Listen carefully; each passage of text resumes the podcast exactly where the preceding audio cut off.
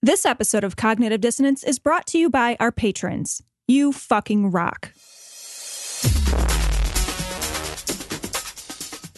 Be advised that this show is not for children, the faint of heart, or the easily offended. The explicit tag is there for a reason.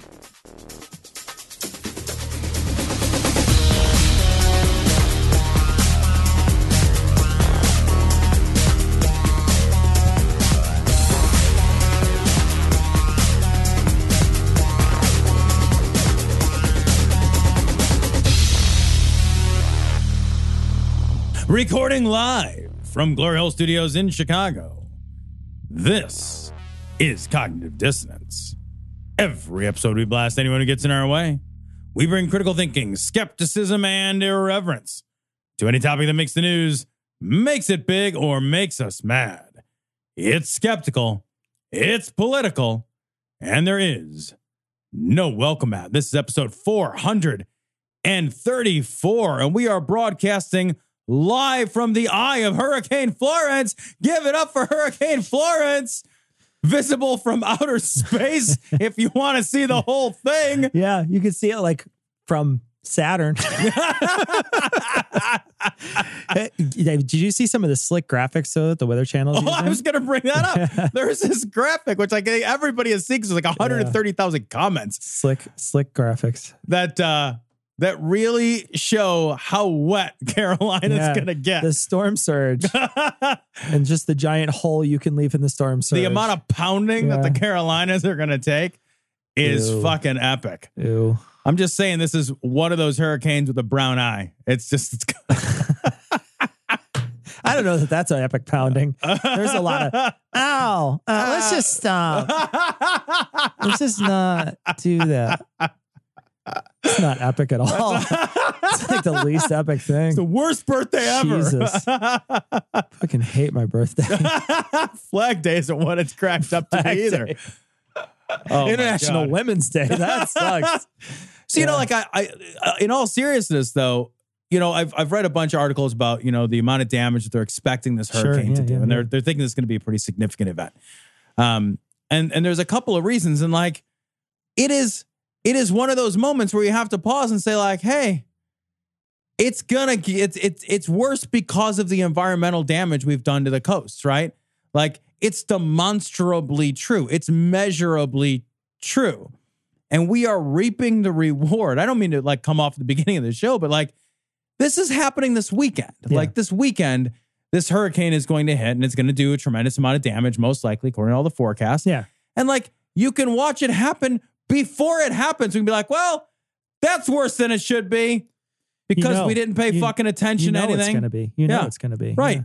Yeah. And it's funny, too, that you mentioned that because, like every once in a while, some things will come across where I'll start reading about environmental damage.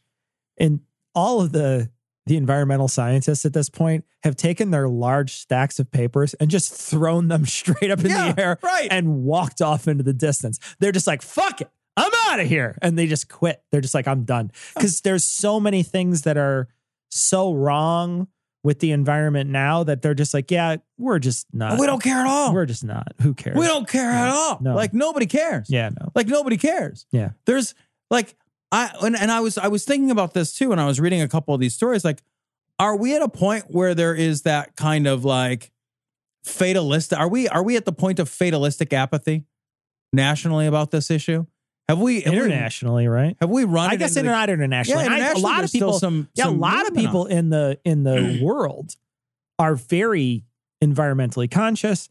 There's plenty of countries that are very environmentally conscious. Yeah, right. Do you think there's even some corporations in the United States that are environmentally conscious? You know, like what I wonder though is like, have we worn this issue out so much without accomplishing anything? Because this seems to be a uniquely American thing that we're really good at. Like, we'll take an issue, we'll raise it up to a pretty high level, we'll make a great big deal about it, then we won't change anything, and we'll wait for all the energy in that system to peter out. And then, you know, like at some point, it's like, I can't summon the energy anymore. I'm thinking of like, remember Occupy Wall Street? How much energy and enthusiasm that had? Sure. And how big a deal it was? Sure. And then it stopped after a while being the thing that everyone was worked up about. And I wonder if like we're getting... the presidency. I mean, like look at the presidency. Do you know what I'm talking about? Absolutely. Though? Like that level of like, it's let's change shit. And then like nothing changed. Yeah. Still. Yeah. More. Yeah. It's marriage. Yeah. That's what it is. It's marriage. Like how long can we sustain before we're just like, you know what? Maybe we deserve to have a giant garbage ocean. Before we have to pay alimony to climate change. I don't know. How long will we have to pay alimony to climate change? 8 years, 101 payments. 8 years, 8 years. We're not going to live 8 years though. But do you think I'm curious about your thought on that. Like, do you think we're there? Do you think there's still momentum to fix things? I think what we do is we do get frenzied about certain things and then we get fatigued. And you hear about them so much that you get fatigued by them. Mm-hmm. And so then you stop worrying about it and it becomes the new normal. Right. And so what we're at now is the new normal in the sense that it's like I'm going to, here's my example. I'm going to die. I got maybe 40, probably 30, more likely 20 years left. Right? Jesus, man. So I'm dropping it as I go. I'm 15. 15 times. I'm like auctioning myself. Yeah, do I have 10, 7, nobody? Do I have 7, 6, 5. Okay, 5. Can you make it through the evening? Yeah, like, probably not. I don't know how to edit this. It's all going out live. You saw what I ate earlier. I ate fries. I'm going to die early. But anyway, the thing is that I don't have a lot of time on this planet. I'm going to die. I don't have any offspring. Right. What do I care? You know what I mean? Like, I do care, but at the same time, like, there's going to be a level at the fatigue where I'm not gonna. I'm just going to give up. I'm going to be like, because I can't change anything. Are you about there? It. I am not there yet. I think I would embrace a lot of different things about climate change prevention. But I think one of the things that we've been tricked on, and I've read this several times, and I'd love it if somebody who knew about this sort of stuff would correct me if I'm wrong on it. But I've read a lot of things that say individuals can't change anything, really.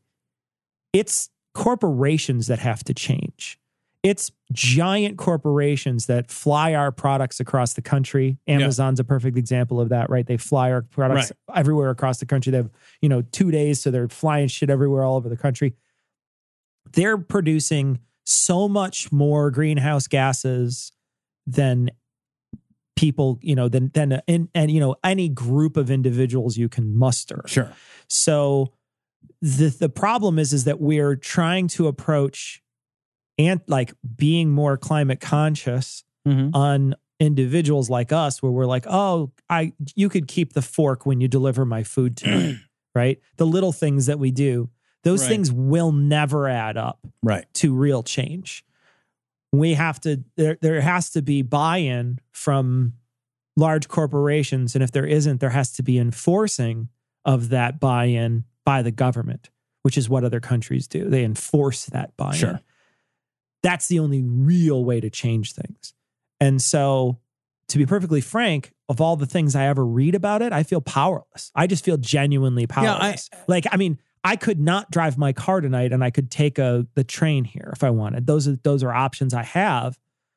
But my contribution to global warming from driving my car from here to home versus what Amazon just did right now is, so minuscule, even if 100,000 people decided not to drive their car 6 blocks, it wouldn't matter. Yeah, right. Do you know what I mean? I do. Yeah. I do. And it's like, I was having this conversation with Haley the other day. Like, I still care about the same things I was worked up about when we met, and we were I was in my early 20s. Yeah, and there were all these social issues. You and I met. Yeah. I'm sorry. Yeah. In my early 20s, I was all worked up about a number of social issues. And I still care about them. I just don't think I can do anything about it anymore. Yeah. So when I think about those issues, I care. And I think I was right about most of those things to be worried. And then I don't do anything different because at some point, what am I supposed to fucking do about any of it? Yeah. And like, I'm watching the news and I'm watching this hurricane. Like, I know it's a big downer, but like, I'm watching this news and watch this hurricane come barreling in. And we'll talk a little later in the show about, you know, Hurricane Maria in Puerto Rico and the damage that that caused. Yeah. And it's like, we know it's happening. Like, we know. And like, if we are rational, there's so many things we know. And we're just like we're just exhausted by all of it. But and how do you avoid the exhaustion? Well, I think also too, the thing that gets me fired up about it is our clear-cut attitude. It's something we've talked about many times on the show. It's the attitude of, I don't give a fuck if I light the world on fire today as long as I make $1. Like, as long as I make $1, I don't care how I treat this planet. And I've, you know, and it's an obvious philosophy that you can see in many, many businesses. Sure. Yeah. The only way to change it. It's the quarterly earnings philosophy. The only way to change it is by enforcing it through regulation. That's the only way to change it. But then you pull the teeth out of everything with, you know, when you put Pruitt in there, not anymore, but you pull the teeth out of a lot of that stuff, the EPA. So we are, you know, the thing is that when you elect people that don't care or that say it's a hoax. I mean, you know, we have a president right now who thinks it's a hoax, thinks climate change is a hoax. So, you know... So nothing's going to happen. I mean, so nothing. Bad things. Objectively, absolutely. Objective measures. Absolutely. Yeah. The other way. Right. You're opening... You're just basically just being like, every day I release a can of Freon for my homies. You know what I mean? You do remember what he said about his hairspray, right? Yeah. He doesn't care. He's like, yeah, whatever. He's like, yeah, if I use this fucking can of aerosol in my sealed apartment, how is it supposed to get into? There's no way it can ever get out. It's stuck. It's stuck in here. Like my hair. But yeah, I do feel that level of fatigue. And it's interesting. Why don't we talk about that story right now, Tom? Let's talk about the Trump story, because I think this does play into what we were talking about. I think it does too. Yeah. So this is from CNBC. Trump claims without evidence that 3,000 people did not die in Puerto Rico hurricanes, blames Democrats for inflating the toll. So Trump has said through Twitter, of course, that it's the Democrats who've changed the number from between 8 and 18 to 3,000. Yeah. And he says, without any evidence, he in fact says, like, they're even blaming people who died of old age on the hurricane in order to inflate these numbers to make it look like I did a bad job managing this hurricane. Yeah, yeah. That's just objectively not the truth. Right. Like, that is let's get that out of the way. Like, that is aggressively untrue. And we talked about this.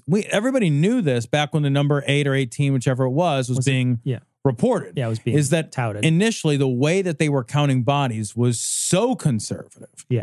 And so so much did not take into account all of the effects of Hurricane Maria. That number, everybody knew that number was going to go up. But the facts on the ground were in dispute. The place was a fucking nightmare. They still didn't have electricity. Nobody was putting the numbers together. Yeah.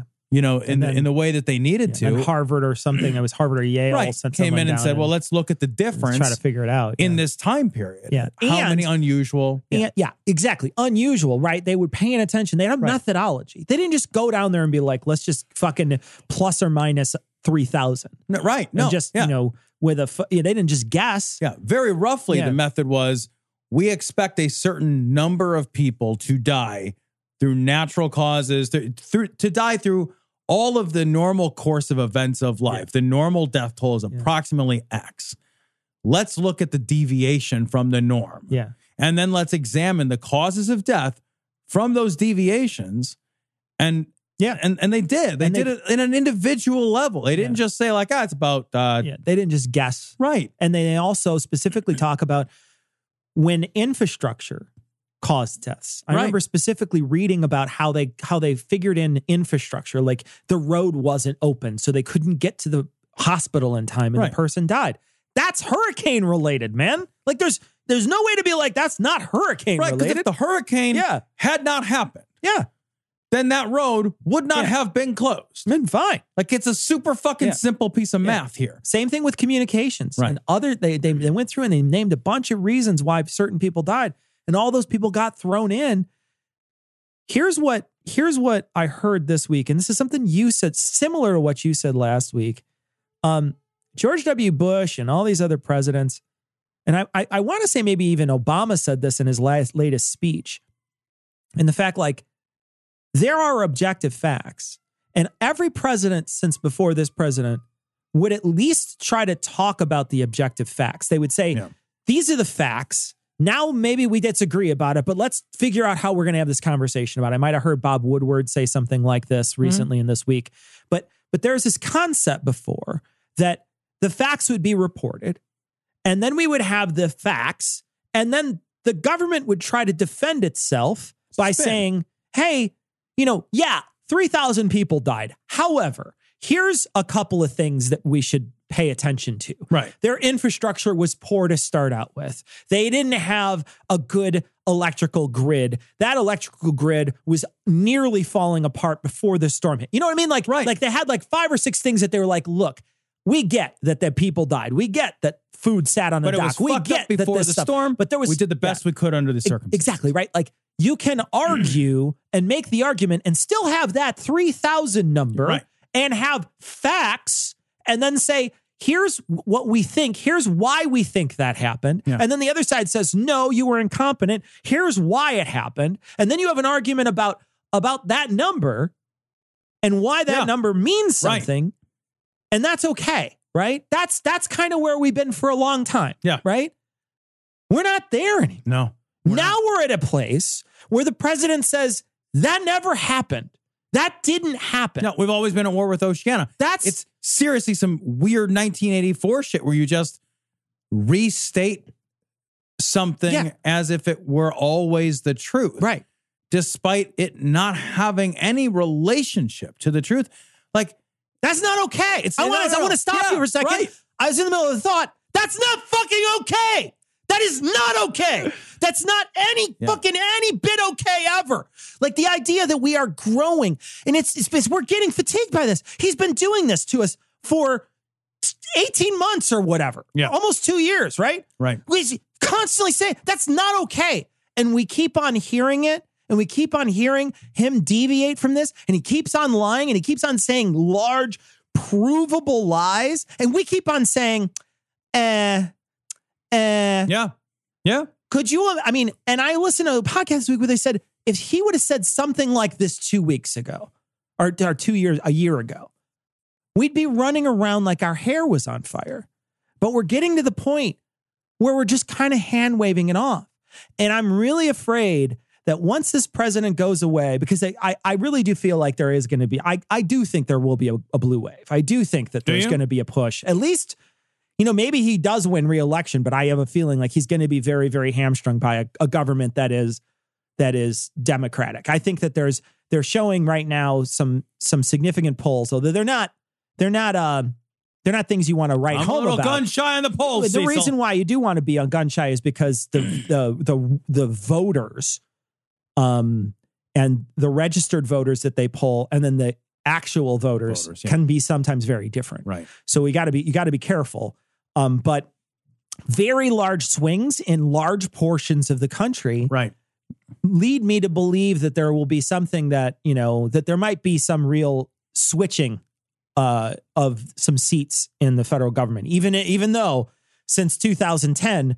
The Republicans have been trying to gerrymander the fuck out of everything. They redistrict, and they've been gerrymandering the shit out of this entire country. Once Kavanaugh is confirmed, gerrymandering is going to be the permanent law of the land. Because the Supreme Court's already declined to hear a couple of cases. So like, we're fucked on the gerrymandering. The gerrymandering will be fucked. Yeah, but in any case, I'm afraid that when somebody comes in, that they're going to do this too. And even if they're our guy, they're going to do this too. Yeah, we've talked about this. Yeah, does this set a precedent for new behaviors? I don't want this to be the behavior. Yeah.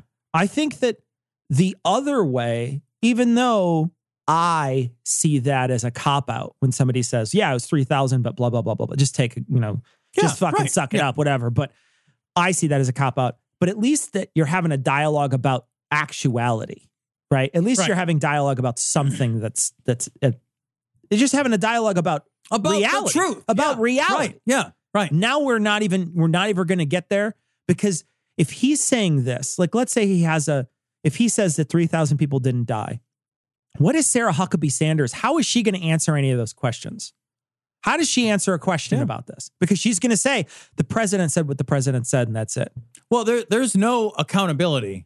The president, the government at this point, like if we can just rename the truth, right? If we can just decide that true things aren't true and decide that things that never happened happened. Right. Like we're in a place of where we have lost democracy. Yeah. That there is no such thing. I don't care if you picked somebody. It's not a democracy anymore when truth is not the thing that, when facts and truth are not the thing that we are responsive to anymore. Yeah.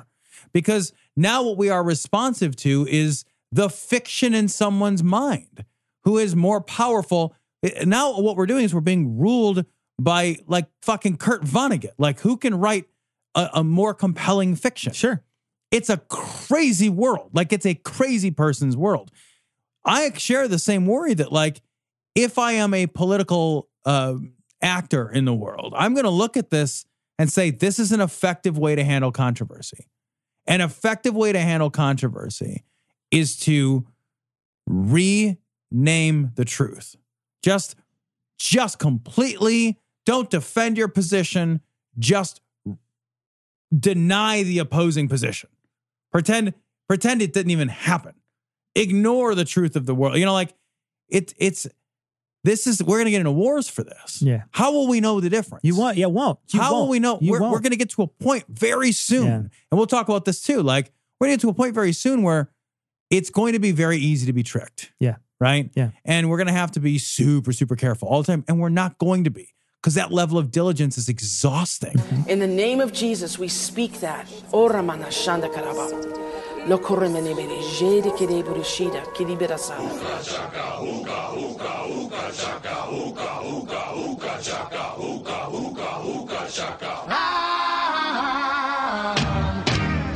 of feeling? I'm high on believing. All right, this story is from Statesman.com.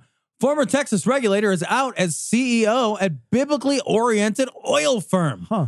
So this is kind of amazing. There is an oil firm. It's called Zion Oil and Gas. Big shock, based out of Dallas. And here's their methodology.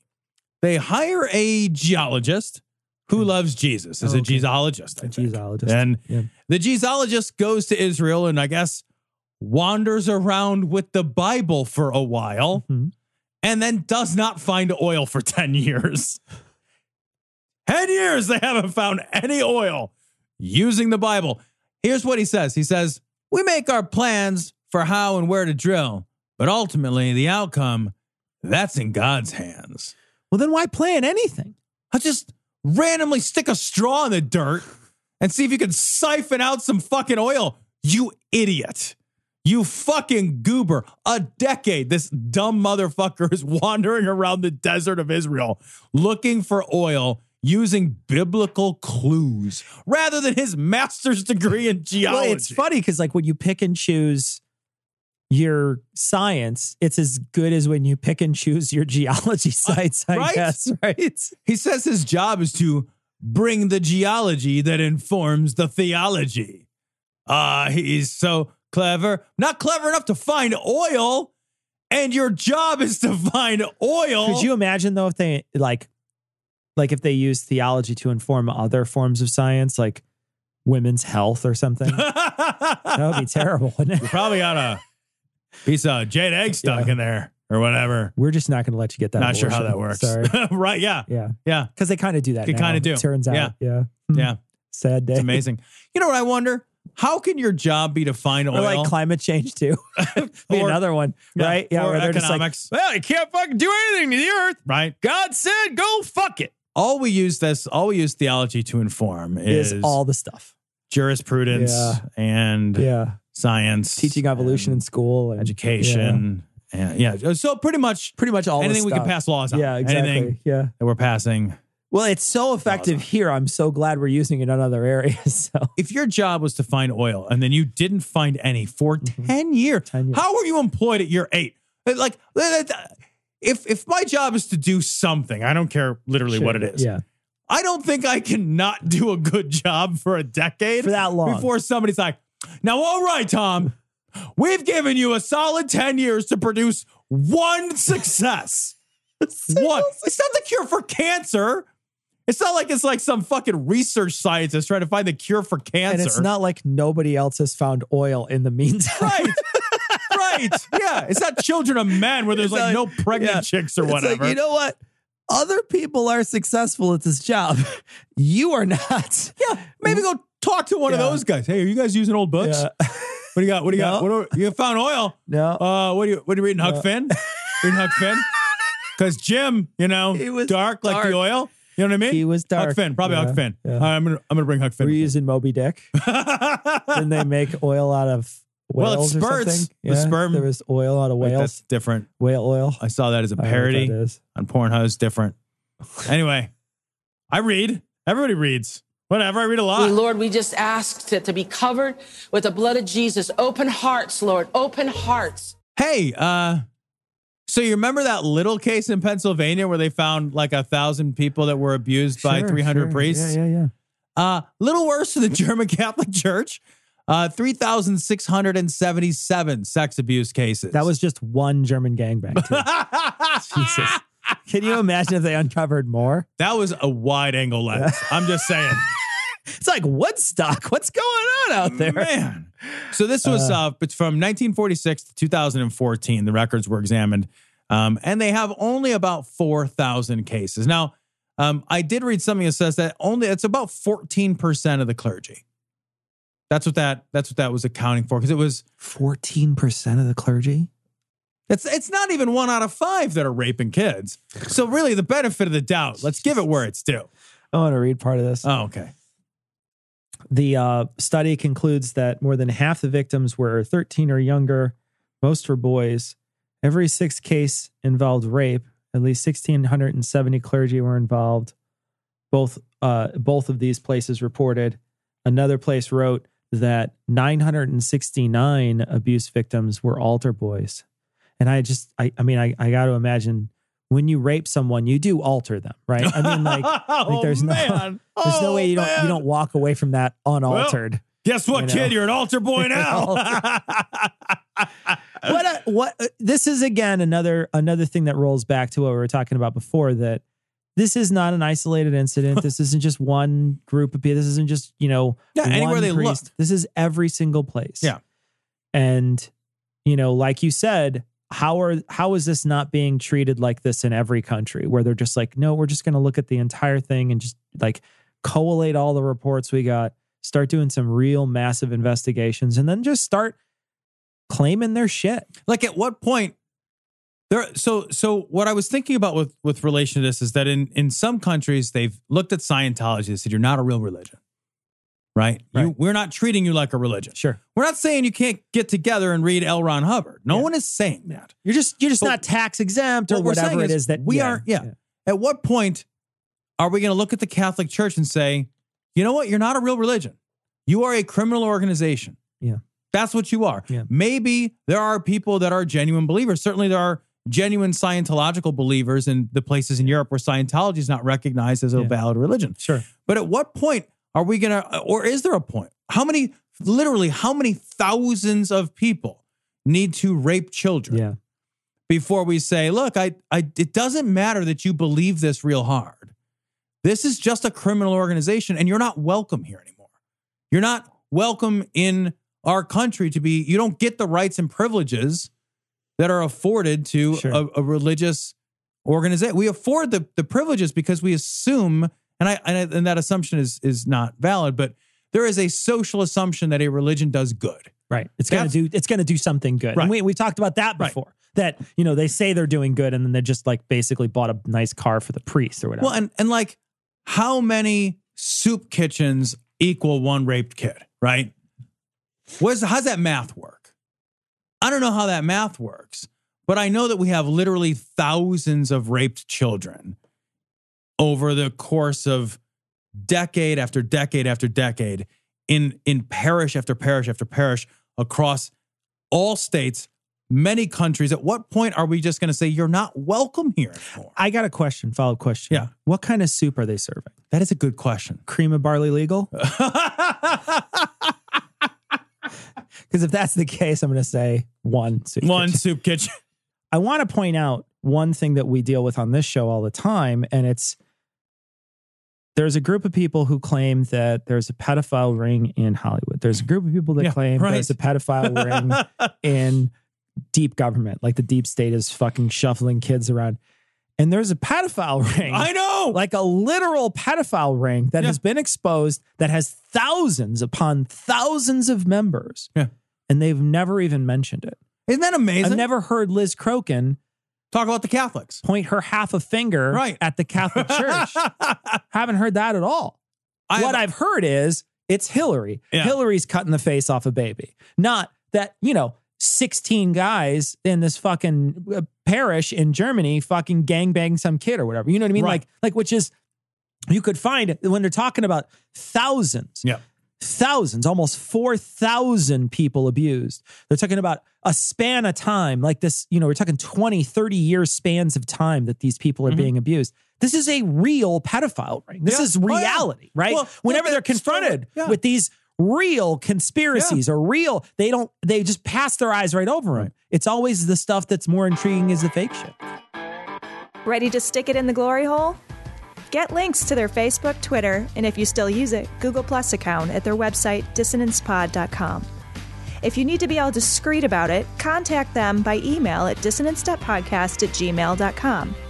Or you can call and leave a ransom message at 740-74-DOUBT. That's 740-743-6828. Want to hear Cognitive Dissonance commercial-free and gain access to exclusive content, including full patron-only shows?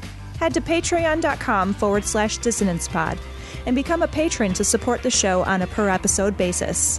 Love commercials? Not ready to become a patron? Give the guys a 5-star review on iTunes or Stitcher. Or tell your buddies in the drunk tank about the show. We want to send a big sloppy glory hole to all the patrons and people who rate us. You fucking rock. All right, Cecil, so we got to talk about this story. Don't link it. It's from the nyherald.com. The NY Herald is not a real news site, by the way. It's not. So we looked at it today. We looked at this today extensively. So I want to call my stupid ass out, and I'm going to laugh at myself because I have been the biggest fucking chicken little fucking crying wolf guy about this subject forever. Talking about how we need to be more diligent about being careful about our news. I got taken by this story. So what happened just this week is I opened up my Chrome browser and I got this story suggested to me. And this story deals with an event that never occurred, a decapitated That's pedophile. If you're trying to put it back on. It's right. You just tighten it back down. It, and then you decapaloosened. Right? Decapaloosened. Oh, it's childproof. You gotta push. You gotta push down on the head. Twist. And then it pops off. Oh, jeez. Good stuff. I gotta get the kid to open it. God damn it. So I was suckered into this story because it popped up when I opened my Chrome browser as a suggested story. And I think it popped up because it supposedly took place in my hometown, sure, yeah. Right? So I looked at it, I saw my hometown. And you're a pedophile. And I think those two things I was like, oh no, involved. My head. So I clicked on the story and I read through the story and I didn't think too much of it. I shared it with Haley and I was like, hey, this fucked up thing happened in hometown. That's a fucked up thing. And then we had a whole conversation about this fucked up thing. And then she sent me a text message like, I don't think this is real, man. Like, I can't find this story anywhere. And then I looked at it and it was like, oh, fuck, it's fake news. I got fake newsed from Chrome. Yeah. Like from my Chrome browser, I got fake news. And I was, and here's why I think this is kind of funny. Because I do try to be aware of this. I do actively try to be aware of this. It's a real concern that I have. But I was reading the news while I was doing other things. I was not behaving. I was not thinking terribly critically. I saw it. I clicked on it. I read through it. I shared it. I did exactly what they want. You know what I mean? I saw it, uncritically read it while I was busy doing other things in the middle of multitasking. I thought it was interesting. I shared it. I moved that story along. I took that, and thankfully Haley was smart enough to say, like, that's not a fucking real stupid. But like, this is how this stuff happens. This is how this stuff moves. Because most of the time, I think when we're reading the news, we're not reading the news as I'm going to sit down and read the news. We read the news on the shitter. We read the news while we're standing, waiting in line somewhere. You know what I mean? Like, we do this, we consume, or at least I don't want to speak for everybody, but I think it's not unusual. I see other people do it. I think we consume this stuff in ways that are casual, that lead to casual readings rather than careful, close reading. And I think we're at a place where, at least for me, I have to recognize that I did it. Like, I took this fucking story at face value. I didn't research whether it was true. And then I passed that fucking thing along. Yeah, and I got totally taken. It's interesting because like we were talking earlier about like, what's the goal? What's your goal at this site? And what their goal is at this site, we found out, was to get you to click on a story about the Women's March. Yeah. That seemed really sort of vanilla-y. Right. Didn't really have a lot of juice to it. I felt like when I read it, I was like, eh. But every single story on this site has the exact same subline, even though the headline is different. Right. And then the story is about the Women's March. Yeah. At one point, they're like, use this in your meatballs, your meatloaf or something. And I clicked on it. And it's a picture of an F-16 jet and a story of the Women's March. And I was like, I was intrigued because I was very intrigued to put F-16s in my meatballs. But, you know, the Women's March, there's no meatballs there. So I was just like, I was not interested. No, but like, it just didn't make any sense to me. So I wonder what the point is. Is it ads? You know, because it could be monetary, yeah, right? It could be, could very well be monetary. And so, because this site is riddled, it's riddled with ads. Oh, it's terrible. And they're large, clickbaity ads on the bottom of the page and on the side of the page. And like we said, every single one of these stories, Tom noticed earlier that they spelled science wrong at the top of the page. So they spelled science wrong. They have a sport section instead of sports. So like once you stop for a half second and pay attention to this, you're like, oh my God, that's totally not a real site. Right. But if you're, like you said, just sort of moving through your day and zooming along. And so what I think is that you've just got to be real careful about your sources. There's another story we're not going to be covering today that you posted to this that I looked at, and I went to go see if there was somewhere else, because whenever we get a story that's from some not big news source, right, I immediately don't know if it's true, right? So I go and I see if I could search for it. Well, I searched for the story that you found, and it was something about holy water causing a cholera outbreak. And so I was like, well, let me see if that's true. And so I dug up, and I couldn't find it anywhere. And the BBC link that they link to in the article, so they go out of their way to say it does link to BBC, right. But and it does link to a cholera outbreak, but it never says that it knows what the cholera outbreak is from. Right. And so, like, this story is coming onto our news feed and saying there's been a cholera outbreak because of holy water. A hilarious story for us, right? Would have been the jokes just tell themselves at that point. Yeah.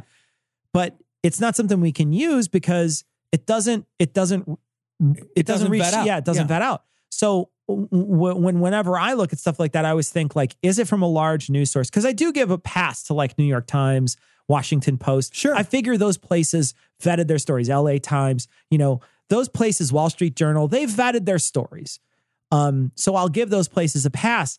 But when we talk about these smaller local news sites, which is funny because a lot of people seem to favor these smaller local news sites, I think that you just got to have, like you say, a more critical eye. Just, are they spelling science right? Yeah. You know?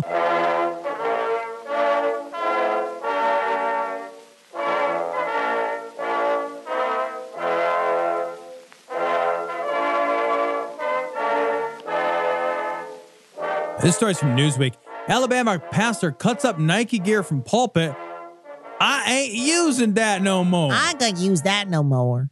I ain't using no Nike. I just done it. I ain't just don't done it no more. I just don't done it. Well, I bought these things from Nike and then I ruined them. You know what's hilarious is he winds up cutting his wristbands and his headbands, but then he says, "I just bought my last pair of Nike shoes." He is not cutting up his shoes. He's cutting up inexpensive wristbands. I mean, not inexpensive because it's Nike, so it's going to be a little expensive, but it's certainly not shoe expensive. Well, can I ask you, like, he's got a wristband and he's got wristbands. And are you picturing him in, like, full jazzercise gear. I just think every time he works out, he looks like John McEnroe. Right? That's what I was picturing too. Was like, I'm trying to think of the last time I saw somebody wearing like a headband and wristbands. Like it was my dad playing racquetball in 1988. That's amazing. When like I work out, socks. When I work out, I wear a skull cap. And so I always look like a Muslim when I work out. Because I have a big ass beard and a skull cap. I think it's great. Oh my God. It's good shit. Yeah. But one interesting thing, one interesting byproduct of this, Tom, is that Nike sales grew reportedly 31% over the Labor Day weekend based on this ad with Colin Kaepernick in it. And the Colin Kaepernick is the guy who took a knee when he was playing for San Francisco and then basically couldn't get hired afterwards by any football team because he was just so toxic. Nobody wanted to hire him. Was he a good player? You know, it's interesting. I had a conversation about this recently, and my initial reaction to that was, you know, I didn't think he was super great, but the person came back with a comment that it was all about the coaching. And I thought, you know, no. What he said was, if we can keep him healthy. What he said was, is that the team that he was on, so he did not excel as a quarterback with the team he had, but that team was not very good. And so it's hard to know whether or not he would have excelled in other places. But I will say this: I looked at the list of people, quarterbacks that were chosen as second string quarterbacks, the quarterbacks that come in if the other one's hurt. Okay. I looked at a list of people that were signed instead of Colin Kaepernick, and I looked at that list and I was like, no, someone should have signed him as a backup quarterback somewhere. Right. But I think he was just too hot to handle. Because aren't a lot of guys taking these? He's just the first guy. He was the first guy. He was the one who ate a lot of shit about it, and he wouldn't stop doing it. And so there are some, but I don't think there's a ton. As I thought it was a whole. No, there was not like a whole bunch of them. There was a few, and some teams banned it. One of the things though too that we do about these with these people is we say you can only protest in your designated area. Yeah, in your designated way. Here's your designated area. It's going to be behind this curtain. You're going to have to wear this muffle over your mouth so I never have to hear or see it. He's not flashing something. He's not pulling out his dick during the national anthem. He's not pissing on the flag. He's not, you know, dropping a deuce on the sidelines during the national anthem. He's kneeling. It's not offensive. Right. People find offense in this in some crazy way when there's no reason to be offended by it. It's somebody's personal actions. If I choose not to stand for the national anthem, that's on me, man. Yeah, man, but it's the quiet dignity and power of that kind of of protest that is upsetting to people, right? Yeah. Because it's easy to dismiss a group of people who steal TVs and set buildings on fire, right? Yeah. Like that is legitimately easy to dismiss. Right? But somebody who calls attention to an important issue in a dignified, quiet, respectful way, it's like, fuck, what do I do with that? Yeah. How do I minimize that? What do I do to make that smaller? Yeah. Like, and that's why that's so powerful. That's why that's so problematic. And like, that's why that inspires people to such like levels of vitriol over something so small. Yeah. Because it's so much more difficult to be like, fuck, that's not even uppity. What do I do with that? Well, it's not even up. How do I handle that? Right. Yeah. You know, it's like, what are you going to learn to read next? Yeah. You're going to get good credit and learn to swim? Yeah. Well, fuck. Yeah. I can't. I think that, you know, when the people see that, when they see them, you know, not standing up for the national anthem, you know, I feel pressured to stand up for the national anthem. You know, like everybody feels pressured. You feel when they say it's all intentional. Right, you have to do it. Like people don't understand that if they live out of this country. They don't understand because I don't know if you have to do that in other countries, but you sure as fuck need to do that here. Yeah. Like if you go to any stadium, social pride, you have to do it. Yeah. If you don't stand up, sure. You're no good for you. It's not going to be good for you, man. There's going to be people around you who are going to be outwardly pissy with you. You might get harassed. You might get physically assaulted. Yeah. There's a possibility. You're not enjoying your day at the game anymore. I will say that. Yeah. Yeah. You might get beat up, beers thrown at you, whatever. Absolutely. Yeah. There's a possibility. Yeah. So I feel like I feel pressure already to stand for the national anthem. Yeah. So Kudos to you to be out in front of everybody. Fucking right. And then take a knee for that? And risk your career. Yeah. Risk your career. And I'm glad that he got enough money from this thing to, you know, that there's money. That there's money here. There's money for him to have, because I think that, you know, it's a powerful thing for him to do. You know, standing up for he did it for police violence, for violence against Black Americans, right? By the police. That's why he did it. And it's just raising awareness. Yeah. This is just raising awareness of the issue and saying, like, I am going to create some controversy. We cannot ignore this issue. He didn't wear like a full bodysuit of Philando Castile after he'd been shot. Right. You know what I mean? Like he didn't wear that. He didn't like come out onto the field like fuck the police play. Exactly. Right. Like, yeah. He just took a knee. But people really flip their shit over. I mean, you want to talk about, but I will say this. One thing that this does do though, is this is bread and circuses that keeps us off of really important issues. Mm-hmm. And I will say that, you know, so many pundits talk about this, but then so does the president all the time. The president tweets about this in the NFL. He loves to tweet about this. This is something that I think he absolutely adores. Oh, this is great for him. This is a gift. It's a perfect way to deflect any kind of real criticism from him. Yeah. Because this is an opinion thing. And his base is on the other side. 100%, right? 100%. So when this happens, like, oh my God, thank you. Yeah. This will distract you from all the failures I have in all my policy positions. I don't understand why we have to build a ray gun to aim at a planet I never even heard of. Don't blame me. I voted for Kodos. Go! Oh, I love this story. I want to talk about this from Vox. Why Susan Collins claims she's being bribed over her Kavanaugh vote. This is awesome. I love this. So there are a couple of women Republicans that are pretty pro-choice, and Susan Collins is one of them. Yeah. And so there is some hope that she may vote no on Kavanaugh. She may not. She's not declared, I don't think, either way. She hasn't decided yet. But there's a crowdfunding campaign that's raised a bunch of money, and here's the genius of this. And then I want to talk about her objection, because this is all so interesting to me. So they raised a bunch of money and they said, look, here's the deal. If you vote no on the Kavanaugh vote, everybody who donated, it's over $1 million. Everybody who donated just gets their money back. Yeah. If you vote yes, this money goes to whoever opposes you. Yeah. Just want you to know. Right. So there's no bribe, right? So what she's saying... It's not that she's saying... Yeah, because she's saying there's a bribe. That there's a de facto bribe, right? It's not. That there's a $1 million threat, which is looming over her, and that constitutes a bribe. And it's like... We allow this if it's a corporation. We allow lobbies to constantly give money through super PACs to our and that is clearly they're not giving this money to the candidate just to give this money to the candidate because they're buddy buddies. Yeah. So federal law defines the crime of bribery as corruptly offering anything of value to a public official, including a member of Congress, with the intent to influence any official act. Nobody's offering her anything. So what they're saying is like, we'll just look. Everybody gets their money back. You're not getting the $1 million. Nobody's offering you anything. And she's bitching that look. They're offering it to the person who's going to be opposing it. Yeah. So there is the person who has no power in this situation. I love this because this allows the people, the constituency, to exert a kind of financial pressure. Yeah. It's a crowdfunded lobby. Right. It's a lobby. We need this. Yeah. This is the only way that we can crowdfund from a grassroots perspective, that we can exert financial pressure that has any of the kind of impact that corporations exert through these super PACs. The super PACs are much more overt. The super PAC is like, we're just going to give you a bunch of money. Yeah. Also, I'm Bristol-Myers Squibb, so, you know, winky face if you see a fucking Bristol-Myers Squibb bill come over. Anything come across that could influence us. And you see it all the time when these people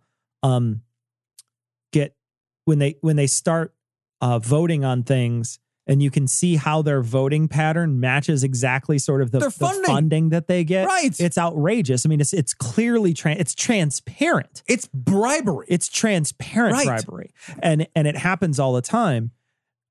What's interesting is, I think that there is going to be a rule against this, campaign finance reform type of thing against this, but not against super, not PAC. Against any of the other stuff. Man, if that happens, I'll lose my. It won't do any good, but I will lose my shit. I bet you they do. I bet you they put something. If this goes through, if she on her principles, I think no matter how this plays out, whether she decides on her principles to not do it and they give that money to that other candidate, or she does it and she's pressured to vote in this particular way, I feel like there is going to be some push after that happens to make this illegal.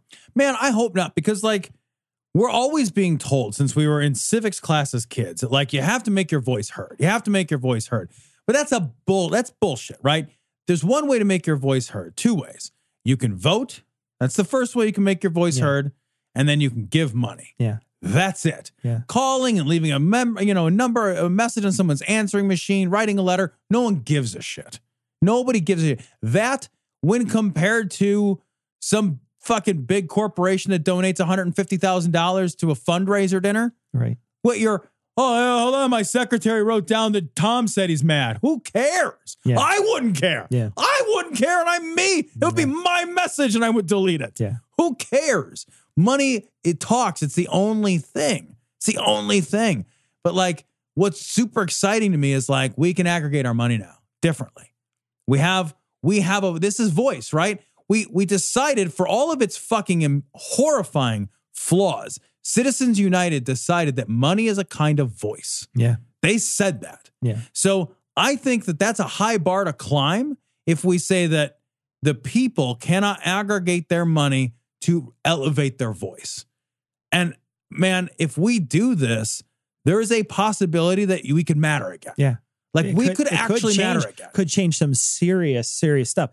Now, one thing you got to point out is that the $1 million doesn't guarantee that the person who she's running against gets any benefit, really. Right. It doesn't. You know what I mean? It doesn't guarantee anything. Yeah. Money doesn't win elections necessarily. Yeah, not necessarily. Right. It helps, but it doesn't necessarily win the election for you. And she's an incumbent, and there's part of me that wonders if she's going to vote how she votes. Mm-hmm. I don't think this is going to influence her. I don't think so either. I think she just resents the pressure. She definitely resents the pressure, though. And I think that I also think that money will be probably wasted in a place that it might not. But what's interesting is that it's enough pressure to resent. It's enough pressure to mention. Right, because if it was just phone calls, they wouldn't mean anything. They wouldn't care. There's no real pressure. They wouldn't care. Right. It's funny that they don't call that pressure, though. Yeah. The phone calls, the calling and whatever. That's what should matter. Yeah. That's the funny thing. It's none of that means anything.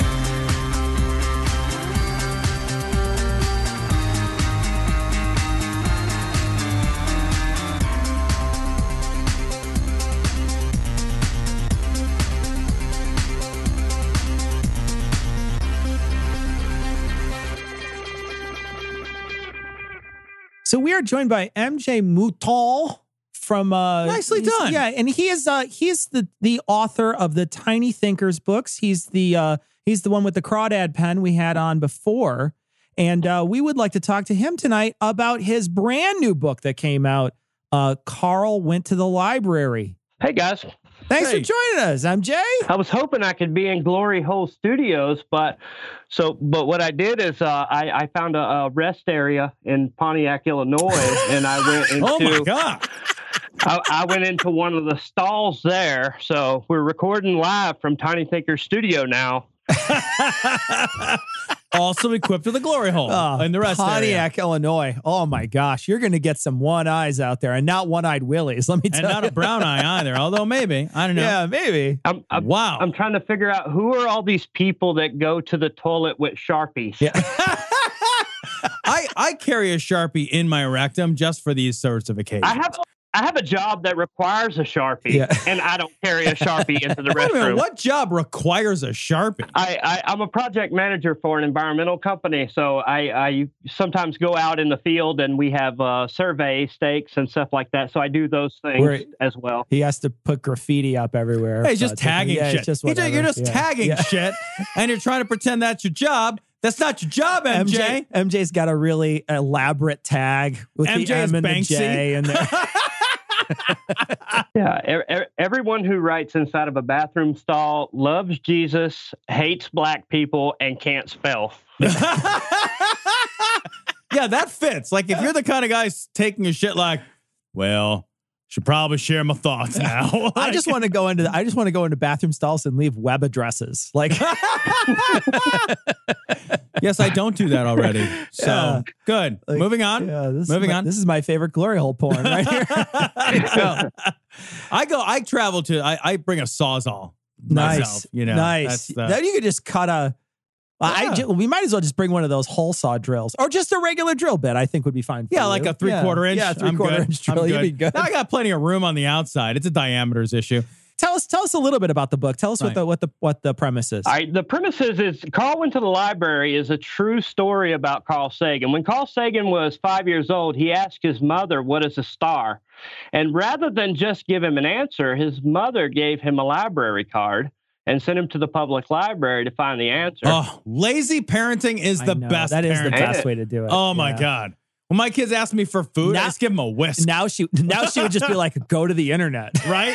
And then he's looking up porn. Like, what's a vagina here? It's on Pornhub already. It's just fine. I got them bookmarked. But it is a true story. And Carl went to the library. He asked the librarian, hey, I need a book about stars. And the librarian went and first got him a book about celebrities. And he was like, no, dumbass, I need the stars. And she's like, we have billions and billions of them. Yeah. So she brings him the right book. And that's an absolute true story about Carl Sagan. Probably a lot of people who know your show know who Michael Shermer is. He wrote the foreword for this story. And, okay. And in there, he explains that that's one of his favorite stories about Carl Sagan, which why I wrote the book, because it was one of my favorite, because he had two inspiring moments at about the same time. One was going to the library and looking up what is a star. And the other one was, it just so happened that the World's Fair was in New York at the time, and it was called The Future of Tomorrow. So many people might have heard Neil deGrasse Tyson's YouTube thing, The World of Tomorrow, The Future of Tomorrow, The World of Tomorrow. And that's based off of that World's Fair and Carl Sagan, going to that. So the book is an absolute true story, aside from the fact that we throw some personified dog in there, whose name is Hitch, and there's some other talking animals. It has kids in the book. Every kid that's in this book is a real kid somewhere. Is there a talking snake at any point? Because that's a true story. I'm not sure if that's a true story, but I have. So kids, whenever they look at this book, some kids are really too young to understand the science. So we do things in the book. We have this character, the protagonist in all the books, his name's Hitch. And so he might be really small on a page or really big on a page, and you have to try to find him and point him out. And so for kids that are a little bit younger, they enjoy that because there's things in the book that's you can look at. Well, I posted one page on Twitter, and Hitch is really, really small in the background. And one of the Twitter followers said, hey, is that a hooker washing windows back there? And, and you were like, yeah. That's an Easter egg, actually. It's an homage to the hooker I pay every week to wash my windows. Thank you very much for noticing. She's my muse. I'm not supposed to come up with these ideas on my own. But now, like, every time I post something about this book coming out, this person comes on there and says, hey, I'm not buying this book until you put a hooker washing windows in it. So somewhere I'm going to have to squeak it in there. That's a fair stipulation. Absolutely. Yeah. That is an entirely fair stipulation. I have a book idea for you, MJ. Okay, go ahead. What I want you to do is I want you to make a very accurate and adorable Noah's Ark story where everybody dies, where all the kids are dying, where all the all the puppies are dying and the babies are drowning, and there's just like a serene look on Noah's face as he seals up the door to trap everybody on the earth to drown. And then, I think an adorable, very literal translation of the Noah's Ark story would sell like hotcakes in the atheist community. Absolutely. And we put a rainbow in it. Yeah, hell yeah. Because God gave that to Noah way before gay people co-opted it. Right. Somebody's like, I'm going to drown. It's like, well, I'm going to give somebody else a rainbow. Like, what the fuck? Later on. What am I going to do with a rainbow? I'll diffract light. Right. Yeah. I think that would sell like hotcakes in the atheist community, though. It may. It would sell well in both communities. Yeah, that's the thing. You could sell it ironically and unironically. That's the win, dude. That would be the win. If you could create something that Like it's like an Onion article that people actually believe. Right. Like, that is amazing. Like, you know that what would be? Write it in Russia. Yeah. And then, because that's where a lot of these stories. Anyway, so, all right. So you're on your third Tiny Thinkers book. How many have you written? I wrote 60 books and only 40 of them are like good. What's the next one in the docket after this one? It's Rachel Carson. It's called Rachel Hears a Song. It's about basically Rachel Carson. Silent Spring, yeah. And there's a personified crow in there who can't sing for shit. And does it die? I hope it dies. Its babies die. The babies die. No. That has nothing to eat because all the insects are dead. I'm terrible writing these books.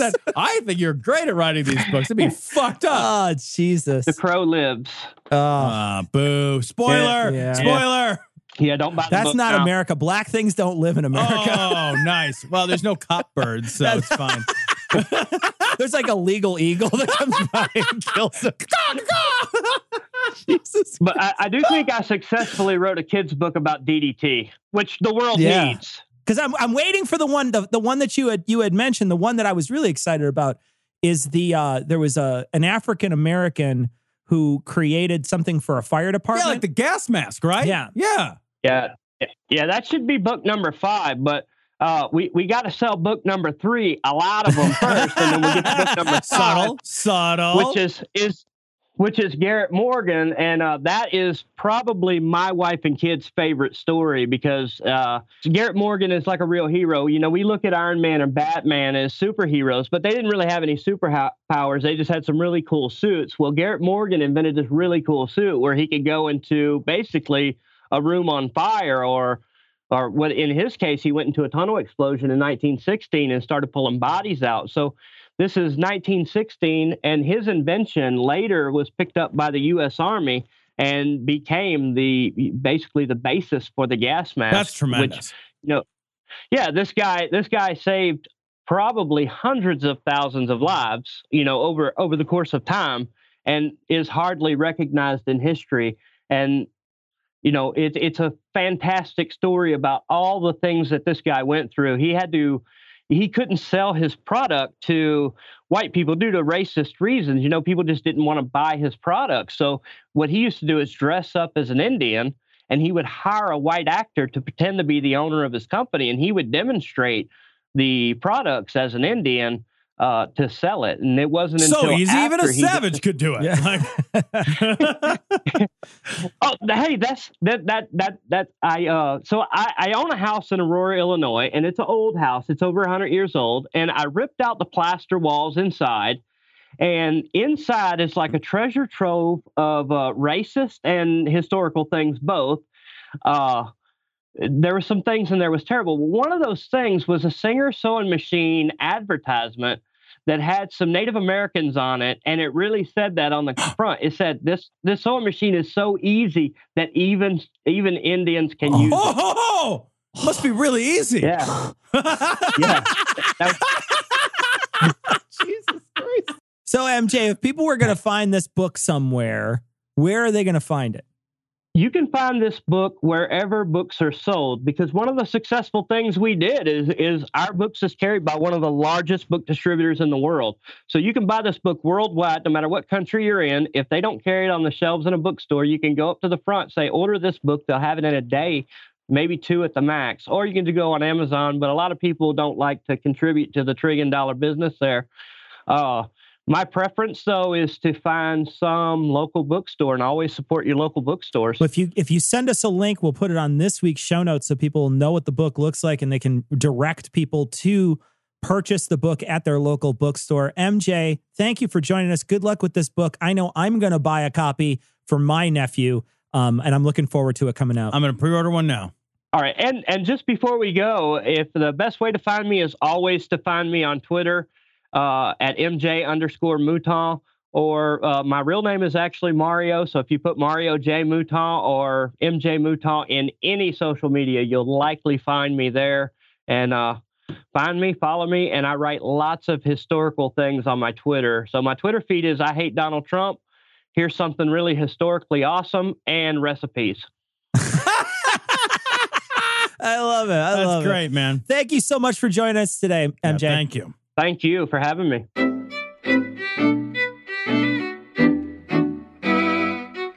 So we want to thank our patrons, but we want to thank our most recent patrons, of course. Philip, Robert, Feminist as Fuck, Rob, Blargle, Flargle, Gargle. That's old school. Yeah, it is. Rusty Trombone, Timothy, Tamara, The Leopard and the Lily Historical Podcast, Killer Cotton, Ivan, Brian, Freethinker 215, Easy Score, Nicole, Joe, Chris, Stephen, Craig, Pusmerkin. Oh, God. That's so gross. What the fuck? That's fucked up. Well, thanks so much for your generous donations. We really do genuinely appreciate it. Thank you so much. I want to talk about a little bit of email we got. We got a message from Devin, and Devin sent this. This is after we were talking about the prison thing. He had said that basically he's like, he doesn't think that giving people a life sentence, he actually agrees with how they're doing it in Norway with Breivik, where you don't get, you have a possibility to parole, but there's always going to be a parole board that basically can push you back into prison. He says, he doesn't like the life sentence without possibility of parole because people that are in prison, they might, if there's a chance that they can get out, they might actually wind up being able to change or at least be better criminals in prison. Yeah. So, you know what I mean? Like be better prisoners. Yeah. So that's an interesting point about behavior while you're inside and promoting good behavior while you're inside. Oh my gosh, Tom, I've got to play this video for you. This is a Brian Kemp ad he's in Georgia. He's running for governor. I just watched. What am I going to watch? A campaign ad? It's a campaign ad. It's amazing. I'm Brian Kemp. I'm so conservative. I blow up government spending. I own guns that no one's taken away. My chainsaw's ready to rip up some regulations. Yeah. I got a big truck just in case I need to round up criminal illegals and take them home myself. Yep, I just said that. I'm Brian Kemp. If you want a politically incorrect conservative, that's me. What is happening? What's amazing is like, I've never seen a guy in a more pressed, beautiful flannel shirt threatening to lock up illegals by himself with his lots of guns or whatever. Put illegals in my truck and what? Just drive them around? Well, here's the thing, like, it's not like it's a prison truck. It's just a pickup. They'll just jump out. Right. Or if you don't have work, like if you have work, they might follow you. Yeah, they might actually like you can go to Home Depot and pick some of them up. But like the thing is like you watch that video and you see that guy, he just looks so pressed and clean. And like when he starts that chainsaw, you're just like, I'm like, you probably don't work a lot. You probably don't. Dude, I got this chainsaw I'm not real familiar with. Like it's just so funny because it's just my illegals use this to cut the trees in my yard. What is amazing is that you see this guy who it almost feels like he's pulling a fast one on the hillbillies. Yeah, right. You know what I mean? Like he's proud. I mean, I wouldn't be surprised if that accent was even faked. I wouldn't be like it's like what are like the top 5 country music tropes? Exactly. That is exactly it. A chainsaw. Yeah. If he had a hound dog, that would have been it. If he had a hound dog, the end of all. He should have done a slug of whiskey. Amazing. Pet his hound dog. So you guys were talking, this is from Nathan. He says, you guys were talking about shitty jello-based foods and maybe this series of articles from Cracked. And I clicked on this earlier and I regretted it. 6 gross foods from 50s cookbooks that we taste tested. Oh, what is that? It's like a fucking bologna that they dug out and stuck fucking lima beans in it, or what is in there? Gross pea thing in there, and then they have like I got to get to the blue cheese one. That was just disgusting. Blue cheese mousse. Oh, it looks so disgusting. Like, look at how gross that is. It looks so disgusting. I'm going to put a link on this week's show notes. Fluffy mackerel pudding. And then the last one is banana meatloaf. What is It's got that? Raw beef, chopped onion, salt, pepper, breadcrumbs, mashed bananas, and dry mustard. Whoa, that sounds so bad. That sounds disgusting. So anyway, we'll put a link on this week's show notes if you want to gross yourself out. Thanks, Nathan. asshole. Got a message from Thomas, and he says, Liz Crokin. My favorite part of this is not the email itself. It's the title of the email. Liz Crokin's Crokin. He talks about a phenomenon called vocal fry. Then he links to a link in NPR. But it is actually really funny that the name of the email is Liz Crokin's Crokin. We got a message from Charlie, and Charlie says he was listening to 431, and we were talking about landing ships in Manchester. Did we say ships? I thought we said troops. Yeah, I don't know. I don't remember. But he's like, I'd say given that it's 30 miles inland, it would be difficult to squeeze warships up the Manchester Canal. Look, we've been squeezing tight things into tight spaces. America's been doing that for a long time. Enough lube, we can get right up your Manchester. Yeah. And look, we've taken over a lot of Middle East countries. We got plenty of oil. So we can just get right into your Manchester there. And if you'd like to get into the Manchester, you can go to adamandeve.com. Enter Gloria checkout. Take 50% off almost any item. Get a free gift and a free sex swing. And get right up that Manchester. Right, and you can do the Manchester. All right, so we got an image. This is an excellent image. Somebody had gone through the trouble. I guess Trump had recently done this pose where he's got his hands up like this, and he's doing that sort of, like, I don't know, like gritty over to his face, biting his lower lip or whatever. Anyway, that was Photoshop. Somebody had cut out the entire background around it. It's so great. People have been posting it everywhere in a bunch of different things. And so it's Trump with his hands up, biting his lower lip, and it's really adorable. So check it out. It's on this week's show notes. It's a great picture sent in by Aaron.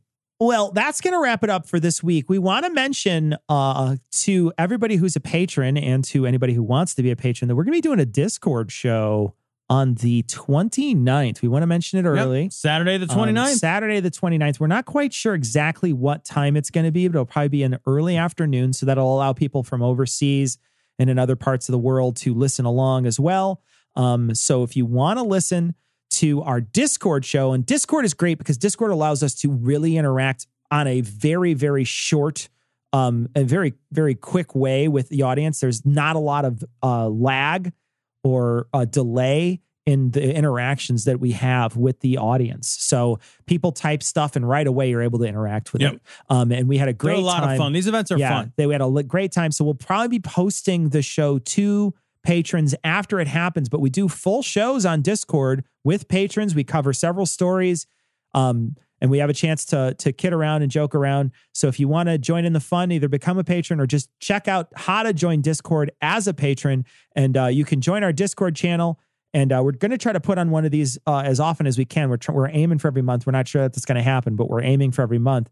But the 29th of this month, we're definitely going to have one. So join us then. We want to thank MJ Mouton for joining us tonight. He's the author of Tiny Thinkers. You can check out his new book, Carl Went to the Library. It's going to be coming out in bookstores very soon. We're going to put a link to his Twitter and to his project on this week's show notes. Check it out. He's a great guy and puts together some really great children's books. That's going to wrap it up for this week, but we're going to leave you like we always do with the Skeptic's Creed. Credulity is not a virtue. It's fortune cookie cutter, mommy issue, hypno-Babylon bullshit. Couched in scientician, double bubble, toil and trouble, pseudo-quasi-alternative, acupunctuating, pressurized, stereogram, pyramidal, free energy, healing, water, downward spiral, brain deadpan, sales pitch, late night info docutainment.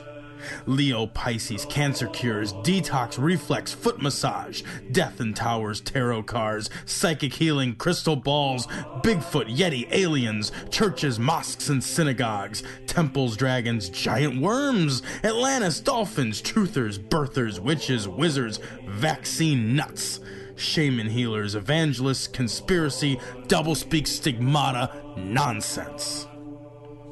Expose your sides. Thrust your hands, bloody, evidential, conclusive. Doubt even this.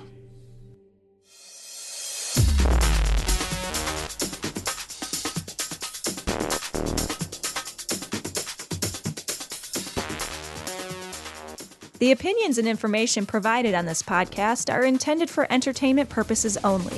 All opinions are solely that of Glory Hole Studios, LLC.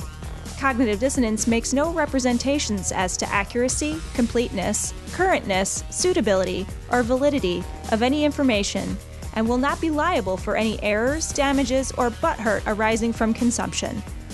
All information is provided on an as-is basis. No refunds. Produced in association with the local Dairy Council and viewers like you.